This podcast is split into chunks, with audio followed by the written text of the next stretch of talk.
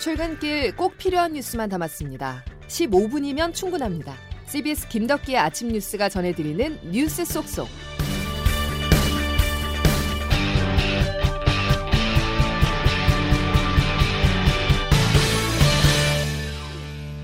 여러분 안녕하십니까. 5월 3일 김덕기 아침 뉴스입니다.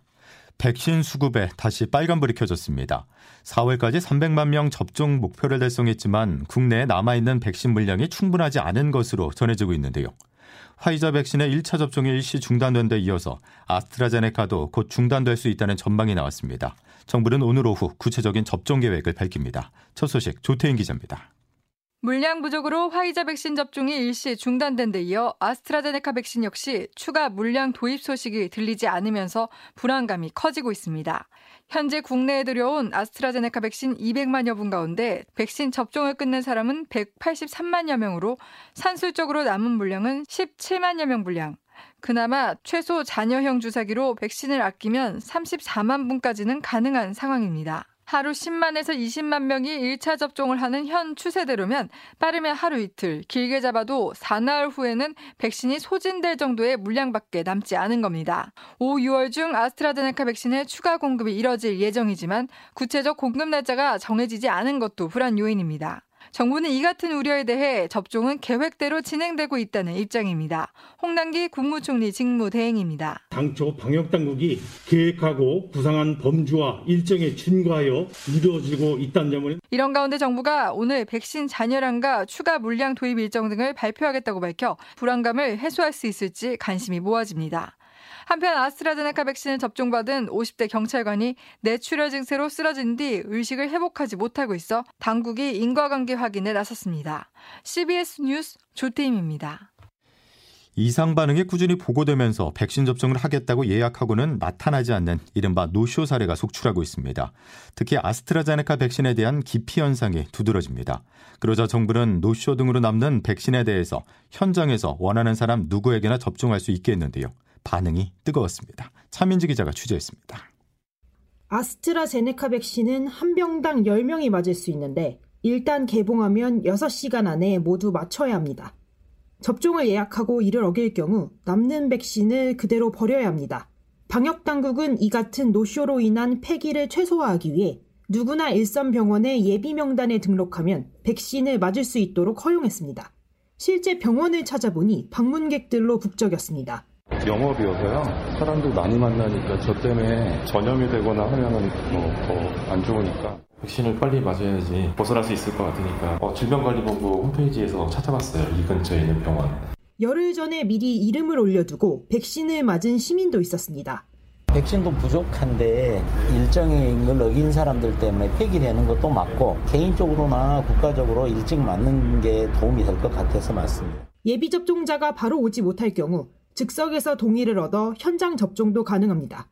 다만 병원마다 노쇼 인원이 다르기 때문에 미리 문의하고 병원을 찾으시는 게 좋습니다. 새치기 접종 우려도 나오면서 방역당국은 부정접종 감시도 강화하겠다고 밝혔습니다. CBS 뉴스 차민지입니다. 지난주 연일 600명대를 넘어섰던 코로나19 신규 확진자 수는 휴일 검사 건수 감소의 영향으로 오늘은 400명대 중후반대로 떨어질 전망입니다. 하지만 일상 공간에서 신규 집단 감염이 잇따르고 있고 비수도권의 확진자 비중이 40%까지 치솟은 데다가 울산에서는 영국발 변이 바이러스 감염이 확산하고 있어 방역 당국이 촉각을 곤두세우고 있습니다. 정부는 5월 가정의 달에 행사와 모임이 많아지는 점 등을 고려해 현행 사회적 거리두기 단계와 5인 이상 사적 모임 금지 조치를 3주 더 연장했습니다. 자, 이렇듯 아직 안심할 수 없는 상황임에도 코로나를 비웃는 꼼수 영업이 극성입니다. 유흥업소를 중심으로 불법이 심각한데요. 그 수법도 점차 교묘해지고 있습니다. 정성욱 기자가 단속 현장을 동행 취재했습니다. 지난주 금요일 밤 10시쯤 경기도 완양의 한 유흥업소 손님인 척 가장한 단속반원의 전화 예약을 받고 줄 출입구가 아닌 비상구로 나온 직원은 휴대전화를 건네받아 통화 내역과 사진들을 꼼꼼히 확인합니다. 낌새가 이상하다고 느낀 직원이 문을 열어주지 않자 단속반원은 곧바로 신분을 밝힌 뒤 강제 문 개방을 시도합니다. 다 알고 왔어요. 그리고 나온 것도 받고 얼른 손님은 보이지 않는데 탁자 위엔 방금까지 먹고 마신 술병과 안주로 가득합니다. 감염병 예방법 위반으로 지금 조사를 받으려고 지금 대기 중에 있는 겁니다. 아시죠? 지금 시간에 여기 있으시면 안 된다는 거. 손님과 종업원들은 CCTV를 보고 다른 출구를 몰래 빠져나가려다 미리 대기하고 있던 단속반에 붙잡혔습니다. 수원의 한 유흥업소는 영업이 금지된 업소 대신 호텔 객실을 이용한 변종 영업을 해오다 적발되기도 했습니다. 하룻밤에 적발된 업소만 28곳, 210명에 달합니다. 경찰은 유흥업소발 코로나19 감염이 늘고 있는 만큼 불법 영업 단속에 치안력을 총동원할 방침입니다. CBS 뉴스 정성욱입니다. 다음 소식입니다. 허니문은 끝났습니다. 미국 바이든 행정부가 들어서면서 임기 초반 잠잠했던 북미 간 공방이 다시 시작했는데요. 미국은 대북 제재를 병행하는 새로운 대북 정책 기조를 밝혔고 북한은 즉각 상응 조치를 강구할 것이라고 응수했습니다. 또 남한을 향해서는 김여정 노동당 부부장이 대북 전단 살포를 문제 삼았습니다. 북한의 대남 대미 공세를 김영준 기자가 종합했습니다. 먼저 입을 연 김여정 부부장은 어제 아침 발표한 담화에서 남조선 당국이 탈북자들의 무분별한 망동을 또 방치했다며 심각한 도발로 간주하고 상응 행동을 검토해보겠다고 했습니다. 탈북민 단체 자유북한운동연합이 지난달 25일에서 29일 사이 대북전단을 날렸다고 주장했는데 여기에 대해 반응을 보인 겁니다. 곧이어 지난달 28일 진행됐던 바이든 미 대통령의 시정연설에는 권정근 미국 담당 국장이 비난에 나섰습니다. 바이든 대통령이 연설에서 이란과 북한을 미국과 세계 안보에 대한 심각한 위협으로 규정했는데 예상은 했다면서도 대북 적대시 정책을 버리지 않았다고 주장한 겁니다. 그러면서 부득불 상응한 조치를 강구하지 않으면 안 될 것, 시간이 흐를수록 미국은 심각한 상황에 처하게 될 것이라고 경고했습니다. 이어 외무성 대변인은 북중 국경 사살 명령에 대한 국무부 대변인 성명에 대해 국가적인 방역 조치를 인권 유린으로 매도한다며 최고 존엄 김정은 위원장까지 모독했다고 비난했습니다. 북한이 한 번에 세 개의 담화를 낸 것은 이례적인 일로 그제 미국이 대북 정책 검토가 끝났다고 밝힌 바로 다음 날입니다. 큰 틀에서 보면 여기에 대한 불만을 표한 것으로 보이는데 한동안 잠잠하던 한반도 정세가 다시금 요동칠 전망입니다. CBS 뉴스 김영준입니다. 이 같은 북한 경고에 대해서 미 백악관이 재차 실용적 조치를 언급했습니다. 다시 말해 적대 정책을 철회하라고 요구한 북한에 당근책을 포함한 새로운 제안을 내놓지 않은 것입니다. 국제부 장성주 기자입니다. 제이크 설리번 미국 백악관 국가안보 보좌관은 어제 북한의 반발에 대해 우리의 대북 정책은 적대를 목표로 한 것이 아니라고 반박했습니다. 설리번 보좌관은 해결을 목표로 한 것이고 궁극적으로 한반도의 완전한 비핵화 달성을 목표로 한다고 설명했습니다. 그러면서 이 목표를 위해 외교에 관여할 준비가 돼 있다면서 실용적 조치에 노력할 준비가 돼 있다고 밝혔습니다. 다만 북한과 대화 의지를 강조하면서도 북한의 관심을 끌만한 새로운 제안이나 유인책을 내놓진 않았습니다. 당근으로 북한을 대화의 장으로 끌어내는 것이 아니라 조건 없이 협상 테이블에 앉아야 한다는 의미로 풀이됩니다. 설리번 보좌관의 발언은 실용적 접근을 통해 외교적 해법을 강조한 바이든 행정부의 새로운 대북 정책을 재확인했습니다. CBS 뉴스 장성주입니다.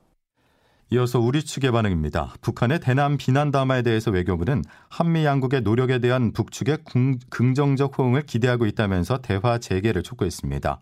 또 북한이 비난을 집중한 대북전단 살포에 대해서 김창룡 경찰청장은 대북전단 금지법에 따라서 신속하고 철저한 수사를 통해 엄정 처리하라고 지시했습니다. 더불어민주당의 쇄신을 책임질 대표로 송영길 의원이 선출됐습니다. 전통적 당 주류는 아니지만 당 이름만 빼고 다 바꿀 수 있어야 한다는 호소가 변화를 바라는 당심의 선택을 받았습니다. 보도에 박희환 기자입니다. 민주당의 선택은 비문 송영길 의원이었습니다. 세 번의 도전 끝에 당대표에 선출된 송 의원은 언행일치 민주당을 만들어 제4기 민주정부를 열자고 당선 소감을 밝혔습니다. 유능한 개혁, 언행 일치의 민주당을 만들어 국민의 삶을 지켜내고 국민의 마음을 얻겠습니다. 우리 함께 제4기 민주정부를 여는 311일의 대장정에서 승리합시다. 송 의원과 민주당 당권을 놓고 겨뤘던 홍영표 후보는 0.59%포인트 차이로 고배를 마셨지만 박빙의 승부를 펼쳤습니다. 송 의원은 이번 전당대회 선거 기간 내내 문자폭탄 등 강성 친문 당원들의 단체 행동에 대해 바람직한 행동이 아니라며 차별화된 모습을 보이기도 했습니다. 개파색이 옅은 송 의원의 당선으로 4.7 재보궐 참패 이후 당 일각에서 터져나온 친문 책임론이 가시화될 가능성도 커졌습니다. 당장 임기를 시작하는 송 의원 앞엔 숙제도 많이 쌓여 있습니다. 대선 후보 경선 연기론이 당 일각에서 나오는 가운데 대선 관리를 원만하게 해야 합니다. 또 일명 강성 친문 당원들의 문자 폭탄을 놓고 당내 의원들이 이견을 표출한 데 따른 내홍도 조기에 봉합해야 합니다. CBS 뉴스 박희원입니다. 부동산 민심을 잡기 위해서 송영길 더불어민주당 신임 당대표는 생애 첫 주택을 구입하는 신혼부부와 청년 등 실수요자에 대해서 주택담보대출 비율 LTV를 완화해야 한다는 입장을 밝혀 실제로 대출 규제 완화로 이어질지 주목됩니다.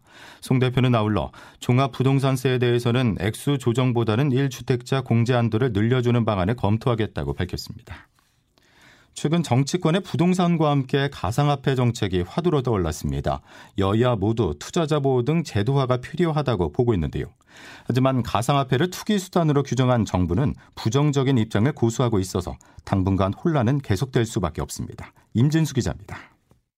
최근 가상화폐 제도화를 가장 강하게 주장하는 곳은 2030 세대의 여론에 민감한 여당입니다. 더불어민주당 이광재 의원입니다. 투기이기 때문에 빨리 보호를 하려면 이걸 제도화하는 것이 저는 필요하다고 보고 하지만 정부의 입장은 단호합니다. 홍남기 경제부총리는 최근 가상화폐에 대해 규제나 보호의 대상도 아니라며 가상화폐 시장 자체를 인정하지 않았습니다. 심지어 은성수 금융위원장은 가상화폐 거래를 잘못된 길이라고 못 박았습니다. 잘못된 길로 가면은 잘못된 길로 간다고 분명히 이야기해 줄 필요가 있다고 저는 생각을 하고요. 다만 정치권이 가상화폐 제도화를 강하게 촉구하는 마당에 정부가 마냥 모르쇠로 일관하기도 쉽지 않아 보입니다. 예를 들어 미국만 하더라도 연방정부 차원에서는 가상화폐에 대해 노골적으로 부정적인 시각을 드러내면서도 각 지방정부는 법률을 제정해 가상화폐 시장을 관리하는 투트랙 전략을 쓰고 있습니다. 그 밖에 일본, 홍콩, 싱가포르 등도 거래소 허가제 등을 통해 가상화폐 시장을 규제하고 있습니다. 가상화폐 열풍이 분 지난 2018년 이후 각국은 차근차근 가상화폐 제도화를 추진해 온 겁니다. 하지만 지난 3년 동안 허송세월만 한 우리 정부는 대안도 없이 가상화폐를 인정할 수 없다는 말만 앵무새처럼 반복하고 있습니다. CBS 뉴스 임진수입니다. 오늘부터 주식시장에서 공매도가 부분 재개됩니다. 공매도는 주가 하락이 예상될 때 주식을 일단 빌려서 판 뒤 주가가 내려가면 주식을 사서 갚는 방식으로 하락장에서 수익을 낼 수 있는 투자 기법입니다. 이번에는 개인 투자자들도 공매도가 가능한데 증권사에서는 개인 대주를 위해서 2조 4천억 원 규모의 주식 물량을 확보했고 공매도 사전 교육을 마친 개인 투자자도 1만 3천 명을 넘었습니다. 오늘 새벽 반가운 소식도 전해졌습니다. 손흥민 선수가 리그 16호 골을 기록하면서 팀을 대승으로 이끌었는데요. 또 도움 한 개도 추가해 두 시즌 연속으로 두 자릿수 골, 두 자릿수 도움도 기록했습니다. 김동욱 기자의 보도입니다.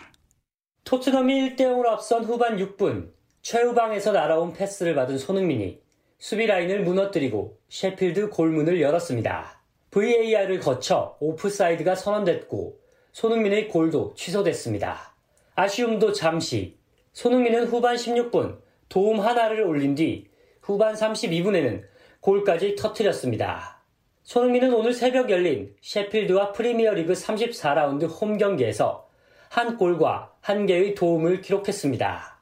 후반 16분 게러스 베일의 골을 도왔고 후반 32분에는 완벽한 오른발 가마차기로 골 취소의 아쉬움을 씻었습니다.